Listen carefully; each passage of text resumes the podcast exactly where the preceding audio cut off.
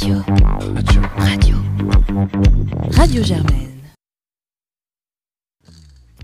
Pour bien débuter 2021, Radio Germaine a décidé de sortir du rythme effréné des publications Facebook. À la place, Honte Politique prend du recul. Après les syndicats, c'est au tour des organisations politiques de Sciences Po de venir à notre micro pour 25 minutes d'interview chacune. On revient sur ce qui a marqué la communauté étudiante ces dernières semaines et sur les échéances électorales qui se profilent. Les entretiens d'ondes politiques, une série enregistrée du 13 au 19 janvier 2021 est diffusée pendant trois semaines par et sur Radio Germaine.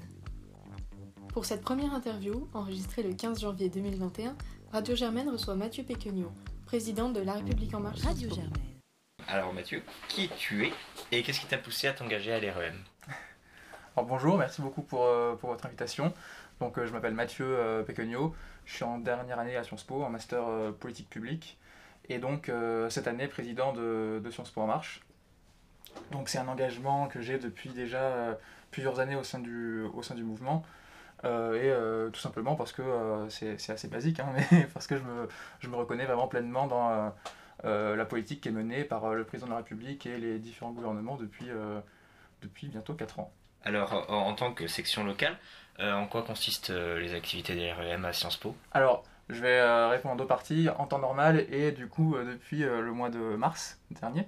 Donc en, temps normal, bah, on vise très classiquement à représenter le mouvement La République En Marche et les jeunes avec Macron à Sciences Po. Donc ça consiste à organiser des événements pour que les responsables politiques puissent rencontrer les étudiants, organiser des événements aussi un peu différents avec par exemple des chercheurs qui ne sont pas forcément sur la même ligne que nous, mais avec qui ça peut être intéressant de dialoguer. Euh, on essaie aussi de mener un travail de fond via un pôle idée pour euh, soit alimenter des, responsables, soit euh, pour nous être force de proposition. Et après, il y a tout un travail de, mobilisation au moment des, des échéances électorales qui est un petit peu, un petit peu bouleversé en, ce moment. Donc, ce qui fait la spécificité d'une section, euh, d'une section jeune, c'est qu'on essaie vraiment de mettre un, accent important sur tout un aspect formation. Notre but, c'est que euh, les gens qui veulent, euh, veulent s'engager puissent, puissent le faire pleinement et puissent gagner en compétences en termes de militantisme, de communication, aussi sur le fond des, des idées, pour que ensuite en fait on ait des, des gens qui soient opérationnels pour les échéances électorales, qu'ils soient législatives, nationales, régionales. Justement, grâce à cette formation, combien est-ce que vous pensez avoir d'étudiants au sein de la section LREM Sciences Po actuellement? Alors, on a un bureau euh, qui est composé, comme euh, tous les mouvements, je pense, de 6 ou 7 personnes. Ensuite, on a une cinquantaine d'étudiants qui, sont, euh, qui sont vraiment actifs. Et après, dans le fichier qui concentre à la fois des étudiants, mais aussi des, euh, des alumni, on doit être à peu près 400, euh, 400 adhérents au sens, euh, au sens large. À Sciences Po, euh, LREM Sciences Po? Mais dans les 400, il y a aussi des, des anciens, des anciens étudiants, comme, euh, comme je disais. Dans les gens qui sont en scolarité actuellement, on est une, une cinquantaine, soixantaine, je pense, qui réagissent de manière très régulière et qui assistent à nos événements, etc. Alors forcément, parmi ces, ces 400, il y a forcément des tendances. Alors euh, LREM Sciences Po de gauche ou de droite? Alors, évidemment qu'il y a des sensibilités comme dans, comme dans tout mouvement. hein. Euh, on ne pense pas tous exactement la même chose sur tous les sujets.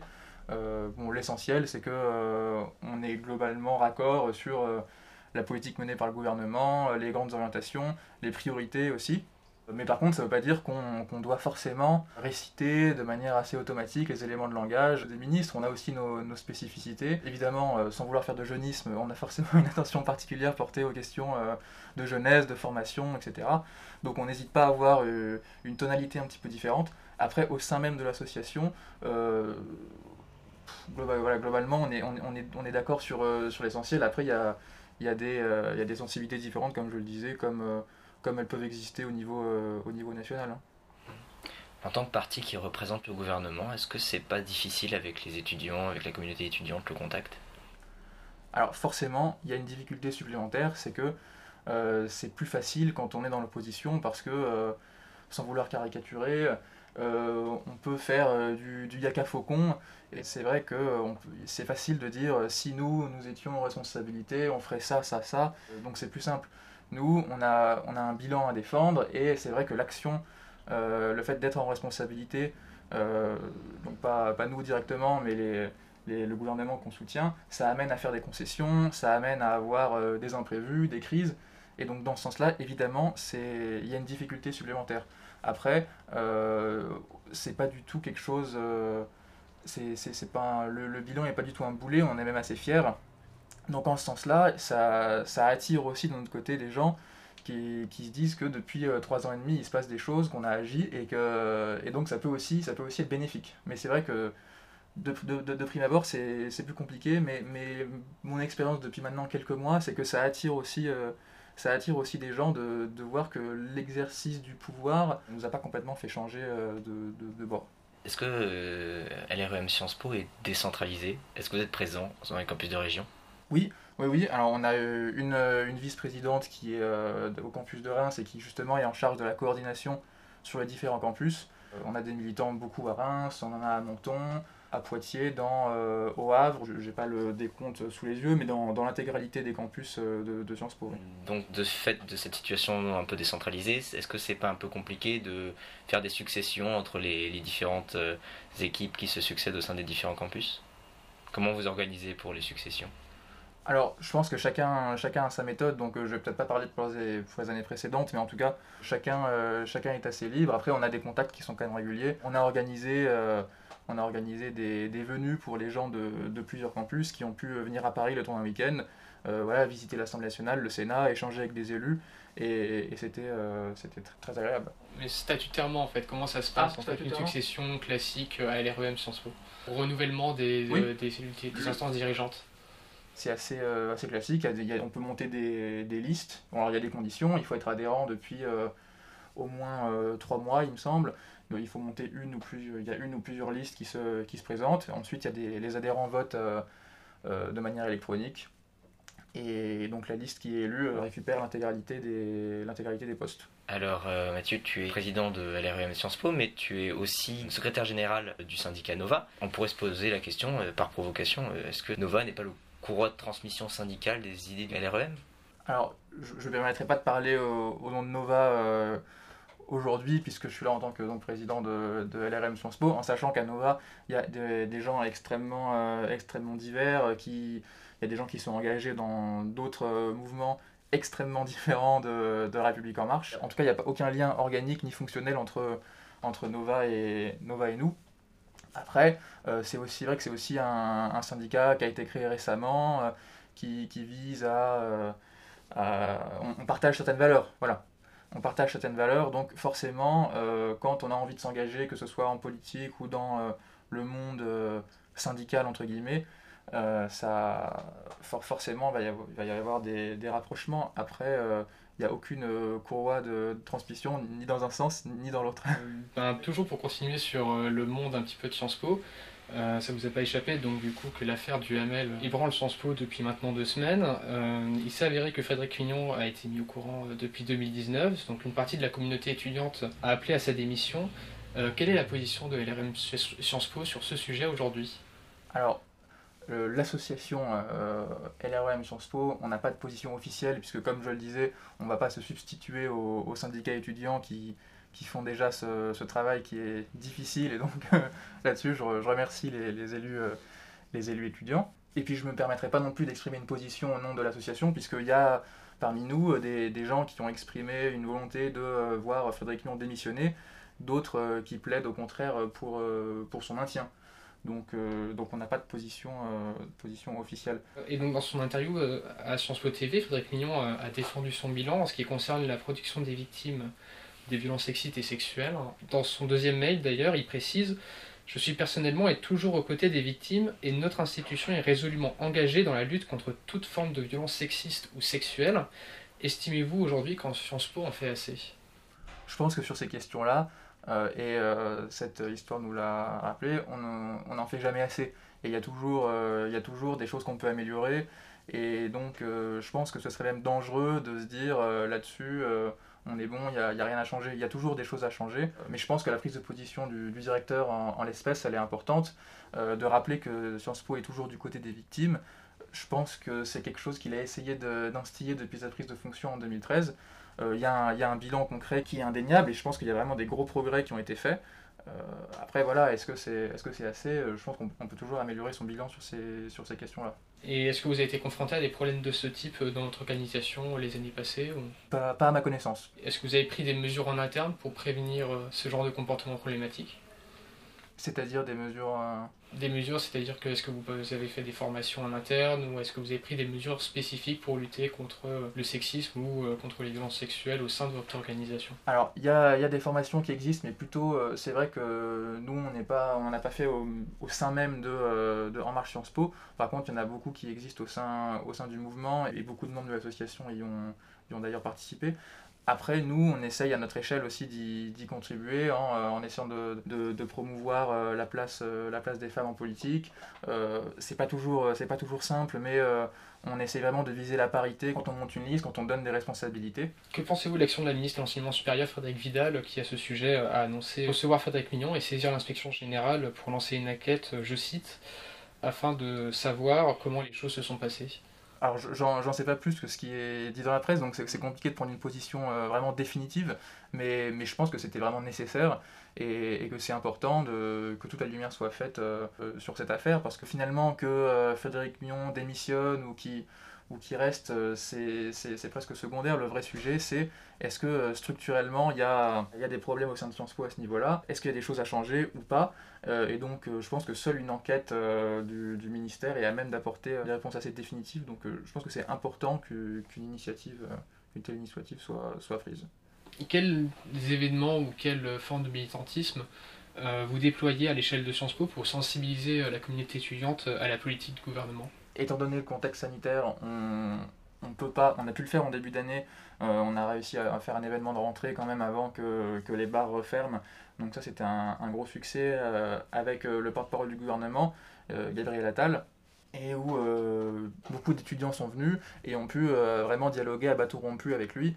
Et ce qui était intéressant, c'est qu'il y avait des gens qui étaient convaincus, comme les membres de l'association, mais il y a aussi des gens qui n'étaient pas forcément affiliés à un parti, ou qui même avaient un a priori plutôt défavorable sur la politique du gouvernement. Et, et donc c'était vraiment intéressant de pouvoir avoir un échange entre, en plus, le porte-parole du gouvernement, donc qui qui est quand même habilité à parler sur à peu près tous les sujets, euh, et avec des, des, gens qui sont d'accord ou pas d'accord avec euh, la politique menée par le gouvernement. Ça a permis, euh, pas, pas, forcément de, de, faire changer d'avis tout le monde, hein, mais, mais au moins d'avoir un dialogue, de sensibiliser sur ce qu'on fait, puisque tout le monde n'est pas forcément au courant de, de, ce qui se passe dans tous les domaines. Hein. on parle de certains projets de loi un peu emblématiques, mais l'action au quotidien de tous les membres du gouvernement n'est pas, connue de tous, et c'est normal. Et donc du coup, ça a permis de combler un peu, euh, un peu ce vide-là. Euh, donc là, c'était au début de l'année. Ensuite, une fois que euh, Sciences Po a de nouveau fermé, et que les bars et restaurants aussi d'ailleurs, on ne pouvait plus faire d'événements en présentiel. Donc on a quand même essayé de continuer via des, conférences, des conférences en, Zoom. ça a bien marché puisque on avait forcément moins, de, moins de gens qui étaient présents que, que si on avait fait euh, Émile Boutmy euh, avec un ministre, mais euh, il y a quand même eu pas mal d'étudiants à la fois dans l'association mais aussi en dehors, et ça je pense que c'est vraiment extrêmement important de ne pas faire uniquement des événements en interne où, où on peut se faire plaisir et on est tous d'accord, mais aussi pouvoir dialoguer. par exemple, on a eu une conférence sur l'Europe avec Stéphane Séjourné, qui est député, député européen pour La République En Marche et qui a conseillé auparavant le président de la République. Et euh, il y a eu des questions euh, de la part de membres de l'association, mais aussi des gens euh, extérieurs qui sont venus. et donc on a pu avoir un, dialogue extrêmement libre sur le, plan de relance, la position de la France par rapport à la Hongrie ou à la Pologne, tous ces sujets qui sont dans l'actualité. Donc on essaye de faire ça via des, via donc des, des, des conférences Zoom, mais c'est vrai qu'on a, même si ça a permis de, de maintenir un lien, et c'est important, on a vraiment hâte de pouvoir, euh, de pouvoir reprendre tout ça euh, en, en, chair et en os. Bien sûr, donc en fait vous faites à la fois des événements en interne et en externe. Oui, c'est ça. On fait, aussi, on fait aussi des événements en interne euh, sur lesquels on ne communique pas en amont et qui sont justement plutôt, plutôt faits pour, pour, pour, garder une cohésion d'association à des moments où on est chacun au de coin de, de, la France. donc on organise aussi ce type d'événement. Par exemple, on a pu avoir un événement avec deux membre de cabinet ministériel euh, au sein du ministère de la Transition écologique et solidaire, donc pour avoir un échange qui était donc euh, interne à l'association sur euh, le fonctionnement d'un cabinet, euh, la relation avec un ministre, comment est-ce qu'on mène telle ou telle politique publique, surtout dans le domaine de l'écologie qui est, qui est central, qui est central aujourd'hui. Donc on a vraiment, on essaie de faire ces, ces deux types ces deux types d'événements pour rester ouvert sur toute la communauté étudiante, mais aussi garder une, une cohésion d'association qui, qui, est difficile à garder en ce moment, bah, je pense que vous en, vous en, savez, vous en savez quelque chose. Euh, concernant euh, les différents euh, gros projets de loi en cours, notamment le projet de loi confortant le respect des principes de la République, Gérald Darmanin, donc ministre de l'Intérieur, a beaucoup mobilisé les notions d'ensauvagement et de séparatisme dans ses différentes interventions. Or, ceux-ci apparaissent que très peu dans la loi. Finalement, comment ils sont traduits aujourd'hui? Alors, effectivement, c'est deux termes qui ont fait, chacun pour des raisons différentes, polémique. Je pense que c'est pas le plus intéressant de savoir si c'est euh, de l'ensauvagement, de la délinquance, euh, quelque part, euh, je pense que c'est assez secondaire. Le plus important, c'est ce qu'il y a dans ce projet de loi, puisque ça permet d'avoir à la fois des mesures donc d'ordre public, de, de, mieux contrôler certains, euh, certains lieux de culte. Ça crée aussi un délit euh, d'incitation à la haine. Ça permet de mieux contrôler les lieux de culte. Ça permet de mieux encadrer certains agents du service public. ça permet de lutter contre toutes les formes de séparatisme, par exemple en instaurant l'école obligatoire des, des 3 ans. Auparavant, c'était l'instruction, maintenant c'est l'école, sauf dans certains cas spécifiques. Euh, et donc je pense que c'est des mesures euh, qu'il fallait prendre. Après, euh, la politique de lutte contre le séparatisme ou contre les séparatismes menée par le gouvernement, il faut bien rappeler, et, ça va être rappelé très prochainement, que c'est une politique qui marche sur deux jambes. Certes, il faut des mesures d'ordre public pour aller plus loin et mieux contrôlé, mais d'un autre côté, on ne peut pas non plus faire l'impasse sur euh, les inégalités, la politique sociale, qui sont autant de, qui sont autant de facteurs qui, qui permettent aussi de lutter, euh, de lutter contre le séparatisme. Et à ce titre-là, on, se réjouit que euh, le président de la République ait demandé au Premier ministre de mettre sur pied un, un, plan de lutte contre, contre les inégalités. Je crois que c'est pour le mois prochain.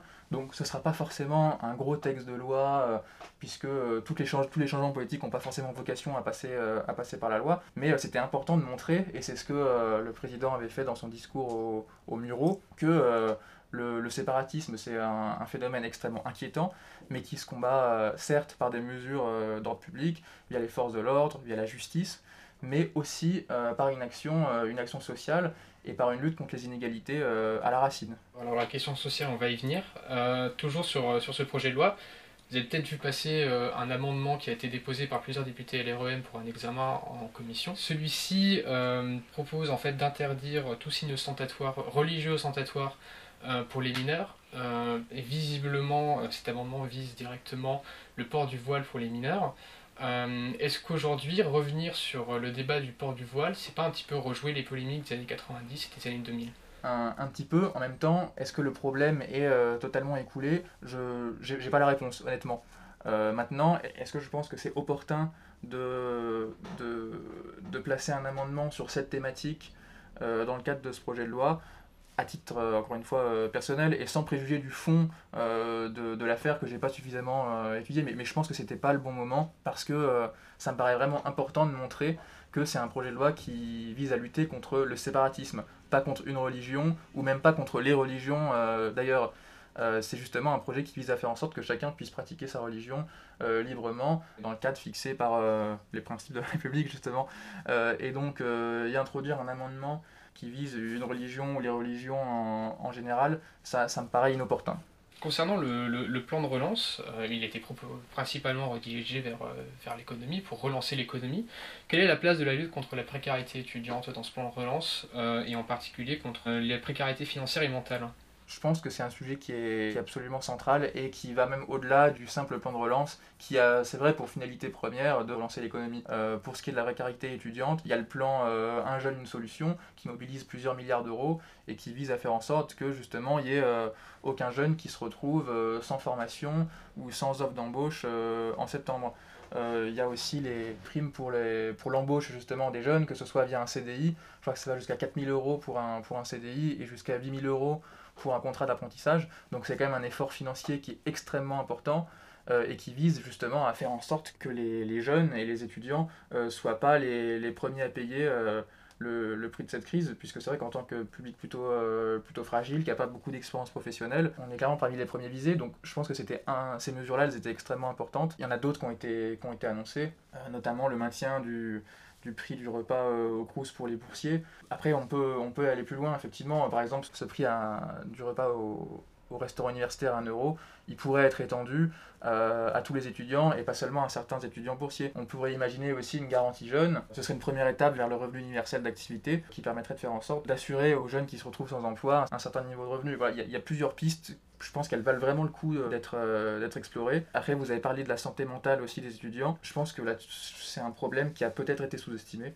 Il y a des mesures qui ont été annoncées hier. la, conférence de presse du, Premier ministre va, y avoir un doublement du nombre de, de psychologues dans dans les universités plusieurs autres mesures avec euh, l'embauche de plusieurs, euh, de plusieurs travailleurs sociaux dans les universités aussi pour euh, régler ces questions de, de, santé mentale des étudiants. Honnêtement, je ne peux pas te dire si c'est assez. Ce qui est sûr, c'est que un, je pense que c'est un problème qui a peut-être été sous-estimé, mais par, par nous tous collectivement, parce que c'est vrai qu'on on, tâtonne, hein, donc je sais pas, pas du tout pour jeter la pierre à, à quiconque. En tout cas, ce qui est sûr, c'est que la situation mentale des étudiants, elle est, je pense qu'elle est très mauvaise. Euh, il y a eu, euh, y a eu des, des, y a des premières études qui commencent à sortir sur la hausse, de, la hausse des dépressions, sur les décrochages. Euh, c'est quelque chose auquel il va falloir vraiment, vraiment remédier, même si la seule manière d'y, remédier à, à, long terme, c'est le, retour en, le retour en présentiel. Je pense que même en embauchant des euh, travailleurs sociaux, des psychologues. Ça remplacera pas le, retour en présentiel. Sur une question plus de méthode, euh, le Canard enchaîné a récemment révélé que, le gouvernement a fait appel à un cabinet de conseil privé américain pour euh, aider le gouvernement dans la mise en œuvre logistique de sa stratégie de vaccination. Ce type de recours n'est pas nouveau, puisqu'en octobre 2020, Mediapart a révélé que l'Élysée a fait appel à un cabinet indépendant pour un audit des ressources humaines de la cellule diplomatique de l'Élysée. Est-ce que le recours au cabinet de conseil privé incarne une espèce de renouveau de l'action publique aujourd'hui? Je ne sais pas si c'est un renouveau de l'action publique, ça montre peut-être que euh, l'État peut pas euh, tout bien faire dans absolument tous les domaines et qu'effectivement parfois euh, faire appel à un prestataire extérieur ça peut, ça peut être utile. Je dis pas que ça l'est dans tous les cas. Par exemple, on avait eu des, exemples de, cabinets d'avocats qui travaillaient à la rédaction de, projets de loi. Typiquement, ça, je pense que ça devrait quand même rester du rôle, du, rôle de l'État, surtout qu'on a quand même une haute fonction publique qui est fournie et qui est censée être compétente, et je crois qu'elle l'est. Donc c'est, je pense que ça devrait plutôt être du... Certaines de ces tâches devraient plutôt être du ressort de la, de la haute fonction publique. Euh, même si, en l'espèce, le fait de faire appel à des cabinets de conseil, surtout sur des questions de logistique, c'est pas quelque chose qui me, qui me choque intrinsèquement. Pour le référendum euh, de la Convention citoyenne pour le climat, on connaît l'attachement des étudiants de Sciences Po aux questions climatiques. Alors, euh, comment l'REM Sciences Po prépare la campagne pour le oui? c'est compliqué de préparer, euh, préparer la campagne. Euh, évidemment que si, si, si, campagne il y a, on fera campagne pour le oui, c'est une évidence. Euh, mais il faut encore qu'il y ait campagne. Il faut que l'Assemblée et le Sénat votent d'abord le, le texte dans les mêmes termes, ce qui est loin d'être acquis, surtout le calendrier législatif. Euh, mais ça me paraît quelque chose d'extrêmement important parce que euh, je crois vraiment que euh, sous ce quinquennat, qui n'est pas terminé mais qui commence à être bien avancé, il y a énormément de choses qui ont été faites pour l'écologie. rien que le, le fait qu'il y ait un tiers du plan de relance qui soit consacré à la transition écologique, c'est quelque chose qui était même dans les rêves les plus fous de Yannick Jadot, pas, ça, ça, figurait pas, si je veux être un peu caricatural. Donc je pense qu'il y a vraiment énormément de choses qui ont été faites sur l'écologie et dont on ne parle pas suffisamment. Euh, je parle du plan de relance, mais il y a aussi euh, la rénovation thermique des bâtiments, euh, la fermeture de toutes les centrales à charbon pendant le quinquennat. et donc le fait d'avoir un référendum, ici ça peut mettre un coup de projecteur sur tout ce qui a été fait depuis 2017, je pense que c'est très important. Et donc du coup c'est compliqué de la préparer, euh, mais après on est euh, tous extrêmement investis euh, sur les thématiques écologiques dans, au sein de l'association. Et on a notamment au sein du bureau quelqu'un qui travaille au sein des jeunes avec Macron sur toutes les thématiques liées à l'écologie. Donc si on s'il y a une campagne référendaire, on y prendra évidemment toute notre part. Toujours sur une, sur une échéance électorale donc dont on ne connaît toujours pas la date, les régionales et les départementales. Visiblement, ça sent se diriger vers juin si les conditions euh, sanitaires permettent euh, d'organiser des campagnes électorales de manière euh, équitable. Comment LRM Sciences Po va jouer sa part dans, ces élections? Alors, effectivement, les départementales et les régionales, on espère que ça va se tenir au mois de juin. Si la campagne de vaccination suit, suit son cours, si, si c'est le cas, euh, on a euh, un chef de file qui a été nommé en, région Île-de-France, qui est donc euh, Jean-Michel Blanquer. Ça ne veut pas dire qu'il sera forcément tête de liste, mais en tout cas, c'est lui qui est chargé de, coordonner la campagne et, d'animer en attendant qu'une liste soit vraiment formée. Donc euh, évidemment qu'on fera, qu'on fera campagne autant qu'on peut euh, dès que la campagne sera, sera lancée. Mais c'est vrai que c'est compliqué, je vais pas mentir, c'est compliqué de se projeter dans des campagnes électorales et dans des échéances euh, dans, dans, une période comme celle-là. Aujourd'hui c'est un peu compliqué, un peu compliqué de se projeter, honnêtement. après, nous on est, on, est, on est en ordre de marche, on est, on est, tous, on est tous rassemblés et donc dès qu'on pourra, dès qu'on pourra faire campagne, on ira à fond, que ce soit en Ile-de-France ou dans dans, tous les, dans toutes les régions où il y a des campus, euh, où il y a des campus de Sciences Po. Euh, il n'y a pas encore tous les chefs de file qui ont été, euh, qui ont été désignés. après, on va voir s'il y a des listes, des listes autonomes dans chaque région ou pas. Ça, c'est encore une question qui devra, qui devra être tranchée au niveau du, du mouvement concernant les élections de 2022, les élections présidentielles. En toute logique, vous soutiendrez la candidature d'Emmanuel Macron. Dans quelle mesure est-ce que vous pensez sa réélection possible? Largement Plus serrée qu'en 2017 alors tout, à l'heure je disais qu'on avait du mal à se projeter sur euh, le mois de juin. 2022 euh, c'est encore, euh, c'est encore plus compliqué puisque c'est vrai qu'on est dans, des, dans une période tellement étrange que le président de la République l'a dit lui-même, il y songe pas forcément et il sait, il sait pas encore, en, tout cas lui il dit que s'il sera en, en, capacité de se, de se représenter, mais en, en tout cas s'il le souhaite c'est évidemment, le, évidemment le candidat naturel du mouvement et nous, on espère, euh, on espère tous qu'il sera candidat et on, on, jettera évidemment toutes nos forces. Euh, toutes nos forces dans la bataille. Sur les pronostics, c'est difficile d'envisager euh, d'envisager ces élections puisqu'on ne sait même pas on sait même pas encore qui sera candidat, si tous les, les partis traditionnels le seront ou pas. Pour l'instant, on voit plus une multitude d'initiatives individuelles de part et d'autre. On a du mal à distinguer si c'est vraiment des projets pour la France ou, ou des aventures individuelles. Vous pensez auxquelles hein? Que ce soit à droite ou à gauche. Auquel de ces aventures, euh, justement? Ah, bah à droite, il y a euh, Xavier Bertrand qui a dit évidemment qu'il voulait être candidat s'il était réélu à la tête de la région. Ce serait peut-être bien qu'il y pense un, petit peu moins parce qu'on a beaucoup de, grands élus qui font un peu de, populisme médical en disant que si. Euh, pour faire, faire simple, que si on leur donnait les clés de la campagne de vaccination et de la crise sanitaire en général, euh, tout irait mieux. Quelque part, ils sous-entendent que le gouvernement agit pas pour le bien des Français, mais euh, dans son propre intérêt. Et je pense que c'est assez irresponsable parce que ça donne l'impression que le gouvernement agit pas pour, euh, pour l'intérêt général. Et je pense qu'en fait, ça jette l'opprobre, pas seulement sur le gouvernement, mais sur la classe politique dans son ensemble. Donc je suis pas sûr que ce soit très, que ce soit très sain. Est-ce que vous pensez que Marine Le Pen doit être la principale opposante d'Emmanuel Macron en 2022 bah, c'est La question, c'est pas est-ce qu'elle doit être, mais. Euh, est-ce que c'est préférable pour nous Est-ce que c'est préférable pour nous? Non. Non, je pense que de manière générale, c'est jamais préférable que euh, l'extrême droite soit euh, au second tour d'une élection présidentielle ou, ou, à des scores aussi hauts. En tout cas, moi, j'aimerais, j'aimerais la voir le, le, plus bas possible. Donc, notre interview touche bientôt à sa fin. on a une, donc une dernière question pour vous. quelles sont les priorités de l'REM pour cette nouvelle année? Et est-ce que l'REM Sciences Po a des projets? Les priorités, euh, c'est les mêmes qu'au niveau, qu'au niveau national, c'est-à-dire sortir le plus possible de la, de, la crise, de la crise sanitaire, pouvoir vacciner en plus grand nombre.